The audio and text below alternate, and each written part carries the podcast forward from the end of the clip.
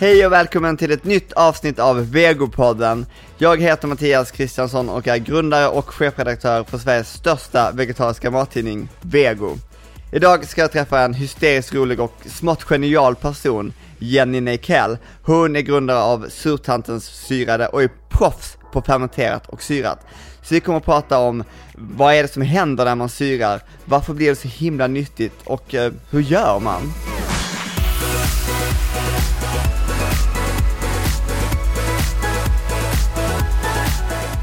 Okej, eh, välkommen till Vegopodden Jenny Neikell.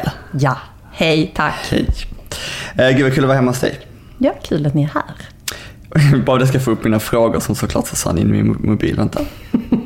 Men du kan i alla fall börja, du kan ju börja berätta lite vem du är och vad du sysslar med. Så folk fattar vad du är för typ. Mm. Vad jag är för typ, ja. Det vet jag inte, det grubblar jag själv på fort. Ja. Ehm, nej men jag ehm, kallas för Surtanten. Och det beror på att jag har döpt mig själv till det. För jag har ett företag som heter Surtanten Syrade. Där Mm. jag tillverkar mjölksyrade grönsaker. Eh, som jag säljer lite runt om i landet. Och till ja, butiker, restauranger och så. Och eh, sen har jag också mycket kurser. Mm. I mjölksyrning, fermentering. Och sen har jag skrivit en bok som heter Fermentera. Så det är mikroorganismer för hela slanten för min del. Ja, vad, vad är fermenterat för de som inte vet? Eh, alltså jag brukar kalla det för matlagning med mikroorganismer. Det är inte den mikrobiologiska korrekta termen, men det är en sån term som alla förstår. Så Vänta, ta, ta det en gång till. Vad var det? Det var... Matlagning med mikroorganismer. Så Okej. att istället för att använda värme till exempel, alltså Ah, ugnen, just. spisen, så för att tillaga en råvara, förändra råvarans egenskaper, så använder man mikroorganismer. Bakterier, jäst och mögel då. Okej. Mm. Så eh, gör de en massa spännande grejer med maten. Ja, för jag tänker att det är mycket som är fermenterat som man kanske inte tänker på heller. Alltså de flesta Ja, ja. tänker väl surkål? Ja, ja, det hoppas jag att de gör. det tänker de helt rätt. Nej men alltså alla människor i princip äter eller dricker någonting fermenterat varje dag. Kaffe, te. eh, Va? Är kaffe och te också ja, det? Absolut. Men vad är det som är fermenterat där? Ja men eh, bönorna i kaffet. Aha. Ja, ja. Eh, kakaobönor också fermenterade. Tebladen fermenteras. Eh, bröd är ju inte en fermenteringsprocess oavsett om man bakar med surdeg eller med jäst så är det ju mikroorganismer. Eh, ost, smör, Mm. yoghurt, filmjölk, vin, öl, alltså you name it. Åh, vad brett det var. Jag vet. Va, men okej, och vad är skillnaden på... Vi, vi kommer bara prata på oss, vi kommer gå in på exakt vad fermenterat innebär. Mm. Men vad är, vad är skillnad på um, syra och fermenterat och picklat och lägga in? Mm. Där råder viss förvirring.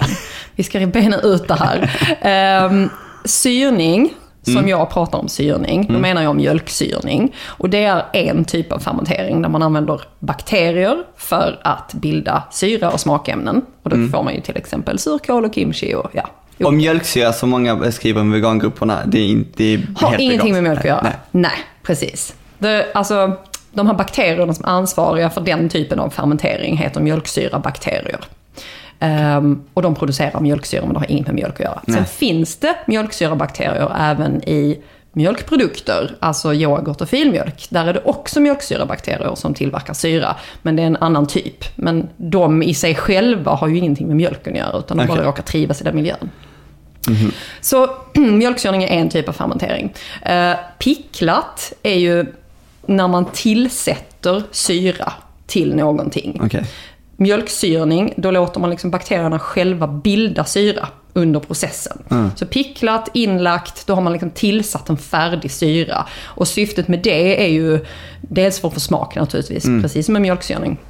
Men det är också att man vill liksom sänka pH-värdet väldigt snabbt så att maten håller längre. Alltså, du vet om man lägger in ättiksgurka så håller ju den i en hel evighet. Och det Ja. beror ju dels på att du har tillsatt ättika som är väldigt surt, som sänker pH-värdet. Och att du har tillsatt socker som i sig också är konserverande eftersom det ja, sänker vattenhalten. Men det där är det- detaljer.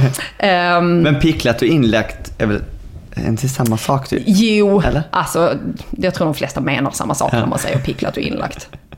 Typ. Tillsatt syra. Ja. Mjölksyrning, fermentering, då bildas syra under processen. Och syra och fermenterat är samma sak med olika namn? syra, alltså mjölksyrning är en typ av fermentering. Sen finns det andra typer av fermentering. Typ när man då fermenterar med jäst. Okej. Alltså man bakar bröd. Det är ju en helt annan typ av fermentering. Det bildas ju inte samma ämnen som när man mjölksyrar. Nej. Eh, Ett, alltså ett jästbröd blir ju inte syrligt. Däremot Nej. så blir ju ett surdegsbröd syrligt. För där är det bakterier med. Just. Men i jästbrödet så är det ju jästsvamp. Ja. Som också kan fermentera. Sen brukar man, för att förvirra det ytterligare, men jag ska göra lite klart också. Sen är det så här, att mögelsvampar är ju också någonting som man inkluderar i fermenteringsbegreppet. Där kan man ju göra mögelostar och tempe och Ja. ja. allt möjligt. Och om man pratar med en mikrobiolog så säger de att ja, fast mögel är inte fermentering. För mögelsvampar måste alltid jobba i närvaro av syre. Eh, inte syra, utan syre. De behöver luft för att kunna jobba. Och rent mikrobiologiskt så är fermentering en syrefri process, alltså en anaerob process. Ja. Så i det kulinariska begreppet fermentering så inkluderar vi också mögelsvamp. Men i det mikrobiologiska begreppet så ingår egentligen inte mögel. Men det skiter vi här, för det här är matlagning. Bra. Bra. Ja. För för, okej, bara för att, men, tempe som mm, fermenterade bönor, Mm. eller baljväxter, eller allt möjligt egentligen. Är ganska, ja. Vad kallar man då, om man ska vara korrekt? Alltså, Bara- ja, vad ska vi kalla det? Ah, skit i det, skit i det, Ja, skit i det. vi kallar det mögelfermentering. Men vad det, om, ska man ta något enkelt, om- vi håller oss till typ grönsaker kanske. Mm. Vad är det som händer om man gör sig surkål? Vad är det som händer liksom med, med allting, hela processen? Mm. Är det, jätte, är det jätteinvecklat att förklara? Nej, inte särskilt. Alltså på alla grönsaker så finns det mjölksyrabakterier. De sitter liksom på ytan på grönsakerna och typ väntar på att det ska bli en bra miljö för dem. Eh, för de kommer liksom, de finns i jorden och de finns överallt. Och de är, det är snälla bakterier? Ja, det är snälla bakterier. Sen finns det också massa patogena, alltså sjukdomsframkallande eller eh, alltså förstörande bakterier, förruttnelsebakterier och sånt finns där ju också, men det är lugnt. Ehm, men de goda finns där. Och om man skapar en bra miljö för dem, där de Ja. trivs, så kommer de att börja växa till, föröka sig. ehm, och för det första slå ut alla de här dåliga bakterierna, patogenerna och de som förstör mat. Ehm, vilket ju märks då i form av att surkål är ju vitkål och den kommer att bli syrad och den kommer att bli väldigt hållbar. Men om mjölksyrabakterierna inte hade liksom tagit över herraväldet i burken så hade den ju ruttnat. För det är ju det det gör om man lägger ett vitkålshuvud ute Just på, det. ja, på ett bord. Liksom. Ja. Så förr eller senare ruttnar det. För att det är ingen bra miljö för mjölksyrabakterierna. Ehm, och i den här processen så kommer de ju föröka sig såklart då och slå ut de dåliga och sen kommer de att producera en massa restämnen under den här fermenteringen. Alltså vad man kallar för metaboliter. Det är alltså ämnen som bildas under metabolismen. Och det är ju ämnesomsättningen. Eh, och det, de ämnena kan vara syra, så man känner att det är syrligt när man äter surkål. Eh, och sen kan ju surkål liksom ha en massa andra smaker också som inte finns i vitkålen. Alltså om man tuggar i sig rå vitkål så smakar den på ett sätt. Ja. Men tuggar man i sig surkål som inte är kryddad med någon örtkrydda eller så, Ja. utan bara smaksatt med salt, så kommer den ändå smaka någonting helt annat. Det, kanske var, det kan finnas lite så här drag av honung, lite sötma, det kan finnas lite så här tång, lite havdoft och smak i det. Och de ämnena är ju Ja. ingenting som finns i kålen, utan det är som har bildats av bakterierna. Så det är det som är väldigt häftigt, att det bildas en massa smak och doft. Ja. Förutom då att surkålen blir väldigt hållbar. Det är ganska kul. Vad är det som gör att den blir så hållbar? Vad är, vad är, är det hela bara processen som gör att den blir hållbar? Alltså det är ju, man kan ju säga att mjölksyrning är en självkonserverande process. Ja. Att det liksom, i och med att det blir syrabildning och bakterierna, alltså alla bakterier är väldigt, de är väldigt krigiska. Och ibland är det ju väldigt dåligt. Om det är dåliga bakterier. Ja. Men när det är goda bakterier så kan vi ju få dem att jobba till vår fördel. Så att de här bakterierna strävar ju alltid efter att slå ut sina fiender och ta över. Liksom. Och mjölksyrabakterierna gör det genom att bilda främst syra då. Ja. Som gör att väldigt många andra bakterier och mikroorganismer inte kan leva i den miljön. För att det blir för surt. Men själva klarar de av det. Ehm, så det är därför det blir hållbart. Det är inget annat som kan Okej. ta sig an den maten sen. Liksom. Känner du att du kan allt om fermentering? Nej, det kan jag verkligen inte. Vilken är den vanligaste frågan du får? Ooh, vanligaste frågan. Alltså det har ju med mögel att göra. Okej. Och i relation till mjölksyrning. Folk är så jädra rädda för mögel. Ja. Så att folk är alltid så här. Det, det, det är något vitt här på, är det mögel? Och det är väldigt, väldigt sällan mögel. Och i synnerhet om det är vitt, då är det väldigt, väldigt sällan mögel. Aha, vad är det då? Mm, då, är det, då är det jäst faktiskt. Aha. Och då är det helt ofarligt? Det är helt ofarligt. Det är inte så gott. Alltså det smakar ju som ett paket jäst som man köper i butiken. just liksom. Men Vadå, alltså som om du fermenterar hemma Mm. så, och det blir vitt så är det inte äh, mögel? alltså, jäst. 98 fall av 100 är det inte mögel, utan då är det jäst. Och det känner man liksom när man öppnar burken så känner man direkt så här, det luktar lite jäst. Ja. Alltså alla vet hur jäst luktar. Eh, luktar det ingenting och är kanske lite så här blått eller grönt eller grått och lite fluffigt, då är det ju mögel. Och om det är fläckvis. Men Ja. är det liksom ett heltäckande skikt som är lite pudrigt och vitt och doftar jäst, då är det. Ja, Okej. Så Ja, för det var min ständiga panik för att eh, bara för man gör någonting som handlar om just äh, Mm. bakterier och sånt där så tänker man, ja. För jag, jag har ju fermenterat mycket efter din bok, vi kan prata om det sen. Mm. Om vi måste. Men, eh, men, eh, ja, men det, man blir verkligen jättenojig. Och sen vet man Blir man det? men jag blir, vet vad jag blir nojig över? Det är samma sak som med surdeg. Och så Mm. gör man en surdeg och så säger de så här, ska dofta friskt och syrligt. Man bara, det luktar skit liksom. Men jag antar att det är bra.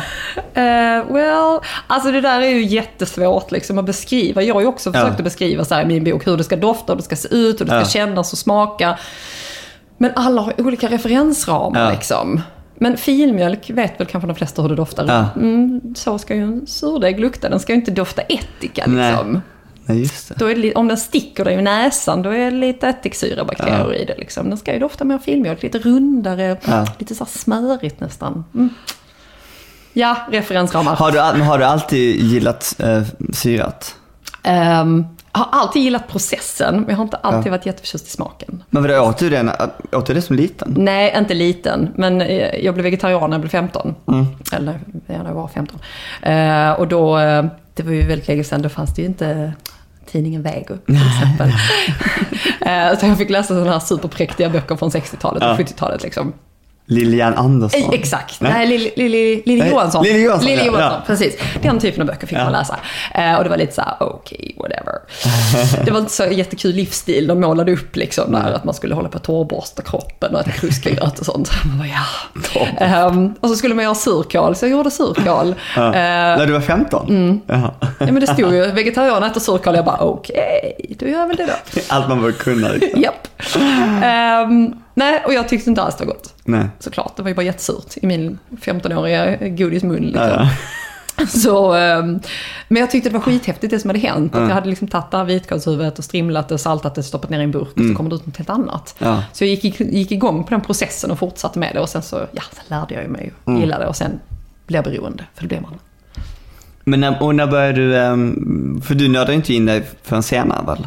På riktigt? Nej, precis. Alltså jag har ju hållit på och syra. Jag, jag började liksom med, med grönsakerna men sen så fattade jag rätt snabbt att det här är någonting lite spännande. Så, så Ja. att jag började liksom kolla runt, så här, vad kan man mer göra med bakterier Ja. och sånt. Och liksom bakade surdegsbröd, gjorde smör och filbunke och sådana Ja. grejer. Så jag har ju hållit på med det liksom själv så Ja. hela livet. Men sen, ehm, jag vet nu, tiden går så fort.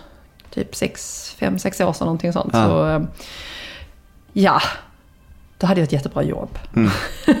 Som, ja, så här kontorsjobb, man gick Ja. på möten och satt, och satt vid sin dator och så gick man på möten och satt vid sin dator. Vänta, hade du så direkt på dig? Nej, så, ja, nej, ibland. Okej. Träffa mycket politiker och så. Eh, så man fick vara lite, lite myndig Ja. med, med kavaj och sånt ibland. Ehm, nej men så då, eh, då tröttnade jag på det. Ja. Och så eh, hittade jag en ettårig utbildning i mathantverk. Och så kände jag att okej, jag har pluggat rätt mycket, men ett år till kan Ja. jag, det kan jag investera liksom. Och var det här nere i Malmö? Mm, Kristianstad. Okej. Så det är ju 10 mil från Malmö. Mm. Helt acceptabelt. Ehm, nej men så då hoppade jag av Mm. mitt gamla, gamla jobb och liv, inte minst. Gud vad Ehm, läskigt. Ja, lite. Lite faktiskt, men Ja. också helt fantastiskt. Ja. Ehm, och sen så när jag hade pluggat halva den utbildningen så bestämde jag mig för att, att det var det här jag ville göra. Jag hade det liksom med mig redan från början att det är nog syrade grönsaker Ja. att hålla på med. För att jag tyckte det fanns ett hål på marknaden där. Men alltså, då, du tänkte att du skulle verkligen sälja syrat? Mm. Okej, så du hade hela idén klar? Ja, Och, och när startade du liksom eh, surtantens eh, syra? 2013 var det. Ja, det var inte länge sedan. Nej, det var fyra år drygt. Vad, vad var första grejen du sålde? Eh, det var surkål faktiskt. Ja. Och det var ju, Det var rätt mäktigt. Alltså jag, hade liksom, jag hyrde in mig i en eh, kompis restaurangkök Ja. på dagarna då. För de var bara där på kvällen. Ehm, och så hade jag stått där och stampat min kål liksom. Och sen så vet jag inte riktigt hur det gick till, men så var det liksom en butik som fick höra talas om mig. Så de ringde och bara, ja vi skulle vilja köpa dina grejer, när kan du leverera? Och jag bara, alltså det är inte färdigt än, det tar ju lite tid här men... Åh gud, så det var, ja, det var coolt. Ja. Och sen när man fick köra iväg sin första leverans, liksom, skicka första fakturan, man bara Ja. så oh my god, någon köper något jag har tillverkat. Så jävla coolt. Men vad, um, hur långt det tar det att syra en surkål? Surkål tar um, två veckor rumstemperatur. Aha. Och sen så ska den ju helst stå ganska länge i kyla också. Och var det innan, man kan, innan du kan sälja den? Nej? Ja, ja, ja. Aha. Ja, alltså först bankar man ju ihop allting. Inte den blicken. Mm, jag bara, men du har ju gjort det här! Jo men jag fattar, men jag tänkte mest att kyl, kyldelen var lite så här. Optional, nej.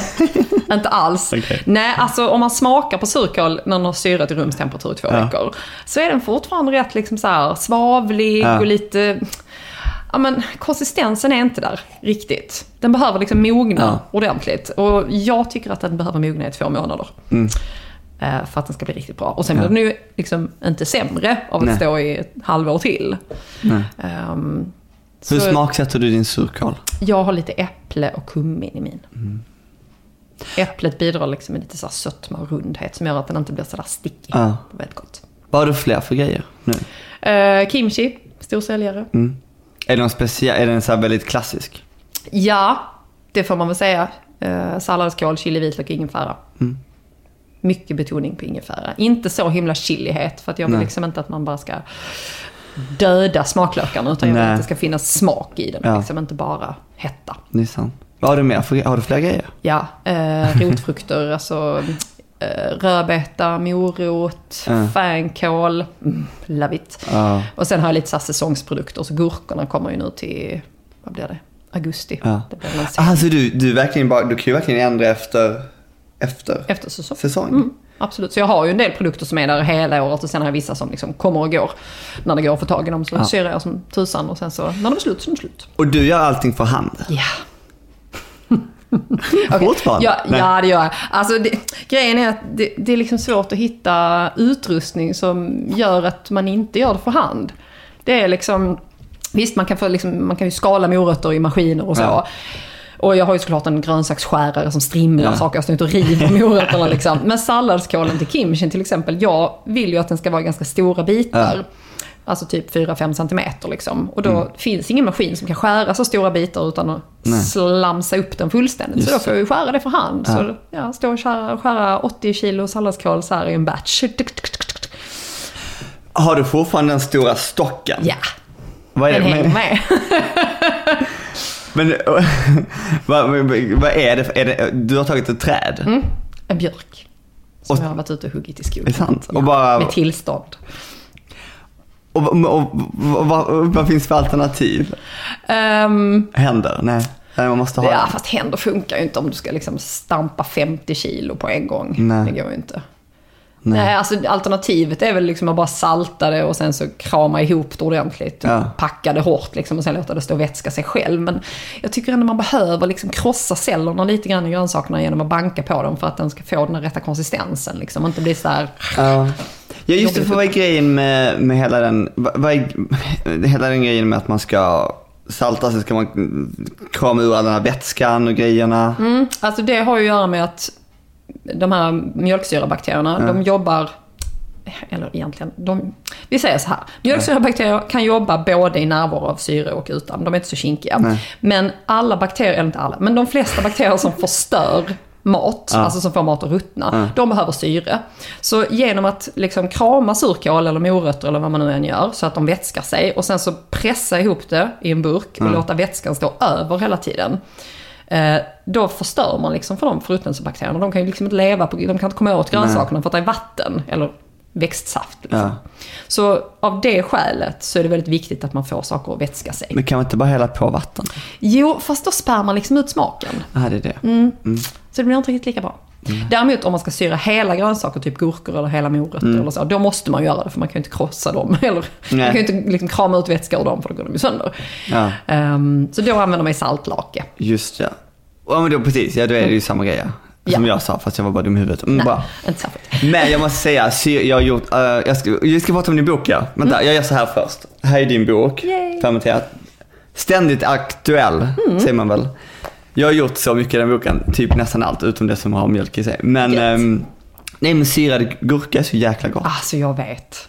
Syrad gurka är jättegott och folk, eh, folk äter det och sen så blir de så här, för de tänker att det ska smaka ättiksgurka. Mm. Och sen så när de fattar att det inte är det så börjar, börjar man uppskatta det liksom. Jag vet. Alltså det är ju en mycket mer, ja det kanske låter lite så här, ja snorkigt. Ja. Men mjölksyrade grönsaker har ju liksom en mycket mer förfinad smak än vad Ja. picklade eller inlagda grönsaker har. För att där smakar det liksom, det är ättika och ättika smakar ättika. Ja. Och sen har du socker och socker smakar socker. Och sen så dövar det rätt mycket av smaken från grönsaken. Det kan vara en god konsistens och det är gott i alla fall. Ja. Liksom. Men just med syrade grönsaker, där får du ju liksom en smakutveckling Plus att grönsakens egen smak går igenom på ett helt annat sätt. Och folk är nog ovana vid det. Mm. Plus att ja, sen finns det ju i alla fermenterade grejer finns det ju liksom ett visst mått av funk. Ja, ja, ja. Brist på något bra svenskt ord för det, men ett visst mått av funk liksom. Och ibland kan det vara ganska funky. Och ibland är det mer, Ja. Så. Och jag är och med irriterad när man är på restauranger så får man in så här kanske en burgare eller någonting och så är det så här syr, eh, syrad lök till och jag bara, nej nu Mhm. Nej, nu jävlar. jävlar, jag håller med. Vi måste starta en kamp mot det här Är det någon som säger till? Nej, jag försöker inte vara så dryg. Fast jag, jag blir faktiskt Du bara såhär, du besviken. bara så här, tappa, tappa ut boken och väskan och bara oj, men Oj, nej men titta, här kan ni lära er hur man syrar på riktigt. nej men jag tycker liksom picklat är picklat, inlagt är inlagt. Så, Ja. det är en sak. Men syrat, då är det mjölksyrat. Ja. I min värld och i din värld också, det gläder mig. Jag tror att det är i, i det är, ja. Mm, okej. Vi kan prata om det. Ja. Men berätta om boken. Den släpptes förra året. Ja, det är ett år sedan nu. Ja. Eh, ja, och jag är helt faktiskt, eh, du sa att den är ständigt aktuell, det är den faktiskt. Jag är helt fascinerad. Jag tänkte liksom, ja, ja, den, Mm. folk kommer väl över den om en, men efter en månad eller sådär. Men den har liksom bara, det känns som att den får mer och mer uppmärksamhet. Den har vunnit priser och den tävlade i Kina nu för ett tag sedan. Ja. Kom trea. Eh, Världens tredje bästa bok. Ja, i sin kategori. I sin kategori. Ja, precis. vad det är. Men det är ju asstort ändå. Den Ja. har liksom blivit utvald bland hur många böcker som Ja. helst i världen och kom trea. Men det jag gillar med att den är väldigt enkel, den är ju, alltså jag menar, det, det, man läser grunderna, sen kan man freestyla lite hur man vill. Exakt. Och sen, för jag kollar i din, din bokhylla och jag har så här den här The Art of Fermentation som är Mm. en jättetjock bibel. Man bara somnar man läser den. Eh, då är den här ju mycket trevligare. Ja, alltså jag ville ju göra liksom en, en lättillgänglig bok, Ja. men ändå en ganska vetenskaplig bok. För att, alltså när jag håller kurser och föreläsningar och sånt så märker jag att folk, precis som du sa, liksom, man är lite osäker så här, för att det här är ingenting man har gjort innan. Och man, är, man är väldigt rädd för att något ska gå fel. För Ja. att man är liksom uppväxt med att bakterier är dåligt och mögel är farligt och bla bla bla. Så att, att medvetet hålla på med de här grejerna skrämmer ju folk. Så Ja. därför ville jag liksom att det ska vara ganska ja, men vetenskapligt tydligt att liksom, när detta händer Mm. så kan det bero på det här, det här och det här. Och de här grejerna är farliga, inte så många. Och de här grejerna, de flesta, är helt normala variationer. Ja. Det är inget att oroa sig för, bara äta. Och, liksom, och också att jag liksom är väldigt noga med varför vissa moment är väldigt viktiga. Typ det här med att när man syrar grönsaker så är det viktigt att man hela tiden håller grönsakerna under vätskeytan med en tyngd eller en plastpåse med vatten eller någonting. Och det är ju för att inte förruttnelsebakterierna ska få fäste. Eh, Så att man inte slarvar med de grejerna och sen blir man helt förvånad. Åh, varför gick det fel? Ja men, Mm. läs receptet så förstår du liksom. Men sen gillar jag att det är mycket, för det är ju massa olika grejer. Mm. Alltså jag tänkte att du skulle ha typ 50-11 000 olika sorters grönsaker. Mm. Men det är ju allt, det är väldigt mycket annat. Ja, men det var väl det som jag också ville. Alltså visa för folk hur jäkla mycket coola grejer man kan göra med mikroorganismer. Och hur mycket vi faktiskt redan äter. Utan som, som vi pratade om innan, liksom, bara till frukost får man i sig rätt många fermenterade grejer utan att veta om det kanske. Mm. Och det finns ju så himla mycket potential. Alltså Ja. produkter som borde Ja. ta över världen. Inte minst Tempe då. Eller hur? Mm. Vad, har du några favoriter i boken? Ooh. Ah, gud, vad ska man ha för favoriter? Alltså dryckerna är ju, vad sa Ah, du, pannkakor? Fankål. ja, men du har ju pannkakor också. Ja, pannkakor också. Eh, nej men dryckerna tycker jag är rätt kul faktiskt. Mm. Speciellt de som inte kräver någon särskilt avancerad starterkultur. Alltså typ, ja men som nu när det är rabarbersäsong. Ja. rabarberdrycken som man Mm. behöver honung till för att kunna få igång starterkulturen. Ja. Liksom. Och vill man inte äta honung så kan man typ använda vassle från eh, sojayoghurt eller någonting sånt. Varför Eller får man vassle från sojayoghurt? häller av den. Fast den kanske inte är levande förresten, slog det mig just. Den är säkert pasteuriserad. Nej, glöm det då. Alltså, så det funkar inte med agavesirap? nej, alltså för att det, i honungen så finns det jästsvamp. Så det är Ja. de du vill åt. Det har egentligen inte så mycket med honungens sötma att göra, eller Nej, socker okej. att göra, sockerinnehåll. Så man måste ha någon annan startkultur då. Eh, typ, man skulle kunna prova med lite probio- Ja, probiotikakapslar. det. Eller kanske lite lag från surkål eller någonting sånt. Mm. Ehm, ja, och sen så är det ju, eh, ja men fänkålen är ju grym. Nej, alltså jag tror inte folk fattar, alltså, för jag älskar ju fänkål också, Mm. men det smakar, och, och även de som inte gillar fänkål, det, sma, det smakar fänkål fast ännu inte fänkål fast fänkål. Ja. Mm. Det är så jäkla god. Och det passar till allt. Alltså det händer ju någonting med fänkålen Ja. när man syrar den. Och den, den får liksom en sån mustighet och sånt Ja. djup. Eh, den dämpar ju väldigt mycket lakritstonen, men Mm. den, alltså lakritstonen blir liksom istället någon ja, men, så- umami liksom. Ja. Det är ju så att man bara så här, Ja, du chili och sånt också. Är inte Ja. chili i den? Jo, lite Ja, chili. Mm. Bra. Very nice. Ja, den är skitgod. Um, vad är det något, eh, om man vill börja fermentera, finns det någonting du tycker man ska börja med som är lite enklare? Um, alltså surkål brukar ju funka. Mm. Om man är noga med alla stegen liksom. Ehm, Och vad, det, vad, vad kan man göra fel? Är det det med att alltså man det inte... är ju det att man slarvar med stampningen så att man inte får ut tillräckligt med vätska. Mm. Och sen är det att en del kanske har gjort det förut och, tänkt, och inte tyngt ner grönsakerna under vätskeytan och Mm. tyckt att ja, men det gick ju bra ändå, så det kommer alltid gå bra. Ja, kanske, eller så en dag så gör det inte det och då står Nej. du där med fem kilo surkål som är dålig liksom. Ja. Så bara gör det. Ehm, så det är de momenten som är det viktigaste. Ja. Liksom. Och sen, eh, alltså sen är det ju några recept i boken också som i princip bara är att röra ihop och vänta. Så, eh, Typ. um, alltså typ där är ett uh, surdegsbröd på bovete, glutenfritt. Ja, det är så gott. Jag vet. Så jäkla gott. Och Ja. alltså det kan ju inte bli enklare. Blötlägga, mixa, vänta, baka Ja. av. Klart liksom. Behöver inte hålla på och vika och... Nej. Men jag tänkte, som du har ju ett par sådana här, jag vet inte vad de kallas, men de här biffarna på Black Eyed Peas. Yeah. Like a beast. Och de, men så tänkte jag så här, kan man göra samma sak med andra baljväxter? Man- Jag blev så himla rädd att man inte vågar applicera det på andra grejer. Jo men herregud, det är klart man kan. För jag tänkte som med honung. Jag tänkte att det Ja. kanske finns något, så här, något unikt i en Black Eyed Peas som man bara, Nej. Okej. Det är bara traditionellt att man använder dem. Jag gjorde det en gång på svarta bönor. Det gick Ja. hur bra som helst. De blev inte lika snygga i färgen, de blev Just lite så gråa då liksom. Ja. Men det är klart man kan byta ut dem liksom. Ja. Men det viktiga är ju liksom att när man tittar på ett recept Ja. så är det viktigt att man förstår liksom, ja men vad är det som sätter igång fermenteringen här? Ja. Så att någon gång så var det någon som eh, hörde av sig och hade gjort, försökt göra en chilisås. Mm. Ehm, där är fermenterad chilisås i boken. Och hade rostat chilin först. Och sen inte fått igång fermenteringen. Och bara, jag förstår inte varför det inte ska gå att rosta den. Man bara, mm, för att då dödar du alla bakterierna som finns på chilin. Ah, Som skulle det. fermentera. Aha. Så att liksom, innan man börjar Ja. experimentera så måste man liksom läsa instruktionerna ordentligt. Ja. Och helst läsa kapitlet innan recepten börjar. För att i varje Just liksom, råvarukapitel så beskriver jag väldigt noga så här vad det är som händer och varför. Och så. Ja. Mm. så att man fattar, okej vad är det som gör fermenteringen i detta receptet? Som det där med rabarberdrycken. Mm. Där är det ju honungen som innehåller jäst Mm. som gör att det sätter igång att fermentera. Mm. Så då kan man inte bara ta bort den och ersätta den med agavesirap för då tar du bort mikroorganismer Just så det händer ingenting. Det var bra. Ja.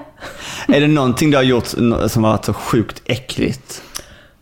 Ehm, Eller kan man, ferm- alltså blir allt gott? Kan man fermentera allt för det första? ehm, allt. Typ alla grönsaker, kan man Ja, fermentera ja. basilika? Ja, det kan man. Absolut. Ehm, det blir ju, nej, jag skulle inte säga att någonting som har blivit bra har blivit äckligt. Alltså sen kan ju någonting bli fel. Vänta, vad sa du? Bra som har blivit, va? Nej men alltså i, när fermenteringen har gått bra, alltså Ah, när det den har blivit så. Mm. rätt, så brukar inte jag tycka att det är äckligt. Nej. Sen kan man tycka att det är mer eller mindre funky då. Ehm, Men fermentera kan man liksom, nej det kan man kanske inte. vadå? Alltså nu blir jag, så- jag, nu kommer jag bli den där personen som du skrattar åt när, när man vänder ryggen mot liksom. Men hur är det med frukter och sånt där? Nej men det är en jättebra fråga. Ja. Ja. Eh, alltså det kan gå, Mm. eller absolut det går att fermentera frukt. Men frukt innehåller väldigt mycket fruktsyror. Mm. Vilket gör att det är inte en optimal miljö för bakterier från början. Utan Mm. det är en optimal miljö för jästsvamp. Och därför så bildas det ganska mycket alkohol när man fermenterar frukt. Mm. Och det är liksom, så det är ingen slump att frukt och bär har man ofta jäst till alkoholhaltiga drycker, typ vin. Um, medan grönsaker har man fermenterat med hjälp av bakterier, för de trivs där. Och då blir det syrade grönsaker. Så det går, ehm, men det är svårt att få en bakterietillväxt där, utan då blir det jäst och då blir det alkohol. Äh, Pratar vi om varför det är så himla nyttigt? Nej, Men, nej. Nej, det finns mycket att säga om det. Alltså det är ju ett väldigt spännande område. Med ehm, alltså tarmflora och så pratas det ju vansinnigt. Som är så sjukt hett och typ efter att din bok kom. Ish. Absolut min förtjänst. no. Ehm, nej, men det är ju väldigt, eh, det, det liksom, har ju pågått sådana här kartläggningar Ja. av tarmfloran och så i decennier nu. Och nu börjar ju liksom forskningen komma då, så det finns ju väldigt mycket att läsa om det. Och det kommer ju nya studier varenda vecka som visar på olika samband med hälsan och bla bla bla. Ehm, och det finns ju ganska mycket överdrifter inom det här området, som jag kan bli lite irriterad över. Alltså som är faktabaserade eller som bara är Nej, alltså överdrifter bloggare. folk, eh, mm, ja lite så. Folk Ja. som inte är så vetenskapligt noggranna, eller vad man ska säga. Ehm, som överdriver Mm. mycket om vad, alltså grejen är att forskarna vet inte exakt idag vad som, alltså vilka bakterier som gör vad och behöver jag några och du kanske behöver några helt andra. Vi är inte där än. Vi kommer säkert att vara där om fem eller tio år, men vi är inte där nu. Ehm, men det som de flesta forskare är överens om är att det skadar absolut inte att äta mer levande mikroorganismer, alltså jäst, bakterier och mögel. För man har sett att vi som lever liksom i den här delen av världen har ganska få arter i våra tarmar. Medan folk som bor liksom ute på landet i andra länder eh, har mycket större variation i sina tarmar och är också friskare, slipper många av de välfärdssjukdomar som Ja. vi har. Sen kan man inte säga att det finns ett exakt samband, men det finns ändå liksom vissa tendenser till att det skulle kunna vara så. Eh, så ät mer levande mikroorganismer i form av fermenterad mat till exempel. Eh, och sen så behöver vi också äta mer fibrer. För fibrer, som kallas prebiotika, är ju sånt som våra tarm, alltså mikroorganismerna i våra tarmar livnär sig på. Som får dem att må bra. Um, Vänta, fibrerna, fibrerna, prebi, pre, prebiotika. prebiotika. Eh, bakterierna livnär sig på fibrerna. Ja, Oj, det sant? i våra tarmar. Så att du får tänka så här när du äter. Nu äter jag någonting för att Mattias ska tycka det är gott i munnen. Sen så får du också äta någonting så att dina bakterier trivs i magen. Mhm, Man ska mata sig själv och bakterierna. Ja. Eh, och de gillar ju sånt som vi tycker generellt sett så, åh gud vad nyttigt. Alltså typ Ja. Rågbröd, grova grönsaker, kål, lök, allt sånt som folk kan bli lite så, fast det blir jag ju lite Ja. upprörd i magen av. Exakt! När man blir det så vet man att man har matat sina bakterier. För att när de börjar käka av de här fibrerna så händer samma sak som i en burk med surkål. Det börjar bubbla.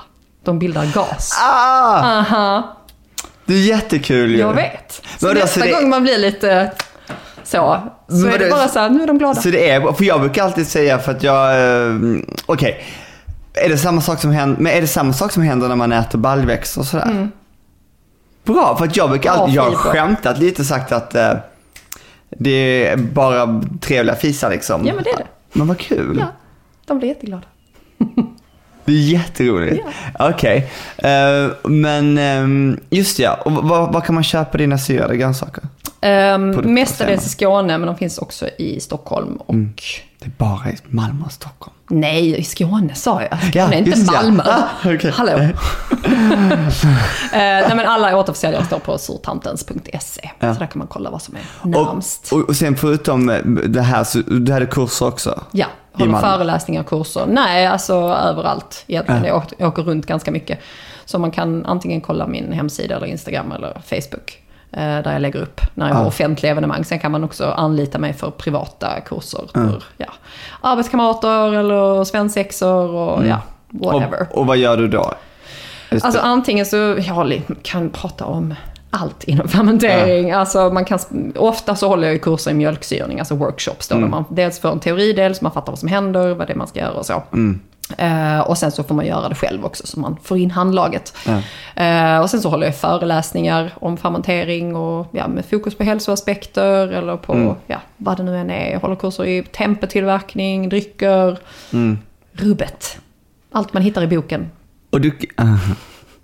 Men jag frågade innan också. Äh, Jag har frågat en gång till. Men jag är så imponerad av folk som kan mycket. Men känner du det när du står på en scen och står inför folk och, och, och du säger så här, ah, är det några frågor?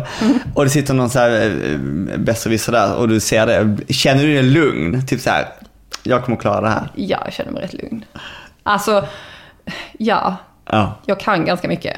Sen, jag är inte mikrobiolog. Nej. Jag har läst mikrobiologi, men jag är inte mikrobiolog. Liksom. Men det som, det som gör att, alltså som kanske gör min kunskap lite unik, är att jag har både en del kunskap om mikrobiologi, Mm. för vad som faktiskt händer och hur de här mikroorganismerna funkar, Ja. och de praktiska matlagningskunskapen och liksom kan förena de här. För att, alltså det har varit ganska många gånger jag har haft mikrobiologer på mina kurser.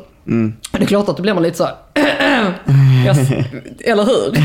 Liksom, eller hur? Det här stämmer. Och de bara så här, ja, ja, ja gud vad, vad bra du uttrycker det så enkelt. Ja. Liksom. Så det kanske kunskapen, eller att, att ha ändå en begränsad kunskap inom ett område gör kanske att man kan uttrycka sig tydligare. Eh, och sen är det också just det här med att omsätta mikrobiologisk, liksom den här mikrobiologin till någonting väldigt praktiskt. Som, ja, Just det. Vad, ehm, har du några planer nu, framtiden? Det kanske med typ surtantens och allt det där? alltså, ja, stampa kol som bara... Ja. Ja. ja, för du är, helt, du är fortfarande du är helt ensam. Jag är ensam så att eh, det blir, eh, ja. Så när folk är såhär, varför, varför finns det inte uppe i Skellefteå? Jag bara, nej men för att... För att jag kan inte göra så, jag kan inte stampa Nej. så mycket kol. Nej. Nej men alltså det har varit en väldigt hektisk vår så att Mm. jag har sålt fruktansvärt mycket och inte riktigt hunnit producera ikapp så jag Nej. måste producera väldigt mycket. Och sen kommer gurkorna snart och då blir det till att skrubba gurkor dagen i ända. Ehm, nej och sen så har jag väldigt mycket kurser till hösten. Kurser och föreläsningar. Så att, eh, Mm. Det låter det är kul. fullt upp. Ja men det är kul. Och just det här liksom kombon att stå i fabriken, surfabriken, Mm. som är ett rum. Ehm, och stå där liksom och lyssna på poddar Ja. och stampa kol ena dagen. Och är skitgött och sen nästa dag så är man och föreläser inför 100 pers. Och då är det skitgött. Så Mm. Ja. det är liksom just den här kombon av att kunna Och vad är det, saker. finns det dagar när du är så här. Och, och, nej okej, vi behöver inte prata om tråkiga grejer. Men var kommer namnet från? Alltså är det verkligen bara så här, surtanten? Ja, alltså ja, det är klart att det är lite så här, haha, ordvitsigt. Men det är faktiskt också alltså, lite allvar bakom det, att det blev just tant och surtant. Eh, för att det här är ju liksom en sån sak som tanter i alla tider har hållit på med och aldrig Ja. fått särskilt mycket cred för. Utan, ja vadå, det är klart att du ska se till att konservera saker så att familjen klarar sig resten av Ja. vintern utan att vi ska tacka dig för det. Liksom. Så det är också ett, ett eh, liksom, mitt tack till alla tanter som har Ja. gått före och banat väg på alla sätt och vis. Liksom. Ja för det är så coolt att allt kommer tillbaka. Och sen så Mm. inser man också så här. Alltså, förut kunde ju folk sådana här grejer. De Ja. hade ingen bok att kolla i. Och nu är man så här, "Åh, du vet, fattar ingenting Mm. liksom. Men vad tror du är grejen att, eh, att det kommer tillbaka? Ja, men jag tror nu att alltså, folk är trötta på liksom det här med allt matfusk och sånt som har varit de senaste åren. Och skandaler hit och dit. Och industrin liksom bara ska ta genvägar och fuska. Och det är, står något på förpackningen och så när man tittar så bara innehåller det något helt annat. Eller inte det det står. Ehm, och sen kanske folk också har börjat uppskatta alltså, smaker som man kanske smakade i barndomen och sen, vad fasen hände där? Varför, varför äter jag inte surkål längre? Liksom, när farmor gjorde det eller sådär. Och så vill man lära sig liksom och Ja. förstå vad maten innehåller och hur den tillverkas och allt sånt. Alltså det, är det något tips jag har till folk så är det faktiskt att göra det. För att eh, även om jag kanske inte lägger in all min gurka själv eller vad det nu kan vara. Mm. Alltså bara att man har lärt sig göra det. Det är ganska kul grej. Så här, just with chilisås eller, eller Mm. chilisås överlag. Liksom. Det är så här, shit det går att göra själv. Man tror ju inte att det går. För Mm. Nej, att man nej. är så knäpp. Men precis, men innan industrin fanns så gjorde man ju allt själv. Har du någonting, eh, något att avsluta med? Något du, har du inga så här eh, brandtal? Uh, brandtal. Nja, Alltså, ja, men det är väl kanske liksom att, alltså precis som du säger, att gör det själv. För att det finns ju jättemycket bra fermenterade livsmedel att köpa liksom. Men ofta så får man liksom en bättre smak om man gör grejerna själv. Mm. Bortsett från mina syrdegrönsaker, självklart. Nej, men alltså det, det blir mer intressant när man gör det själv. För att man mm. får liksom en mångfald av mikroorganismer. De är väldigt mycket levande eftersom man äter dem direkt sen liksom, när mm. det har fermenterat färdigt. Och man kan variera det mycket mer. Alltså, jag menar, återigen, tempe till exempel. Det finns ju knappt att köpa. Mm. Och den som finns att köpa är oftast gjord på sojabönor. Mm. Gör man det själv kan man göra det på alla typer av baljväxter. Eh, svenskodlade baljväxter, ekologiska. Mm. Så man kan få liksom mycket, mm. mycket mer variation om man gör det själv. Mm. Bra. Okej, okay, så då ska man köpa uh, surtantens syrade grönsaker, man ska gå på kurserna och man ska köpa boken Fermentera. Så har vi täckt allt. Är det något yeah. annat du vill tjäna pengar på? mm. Nej, det är bra så. Ja. Men jättekul att du gästade Vegopodden. Ja, det var jättekul att vara med. Ja, vi ses igen. Det gör vi. Hej! Hej!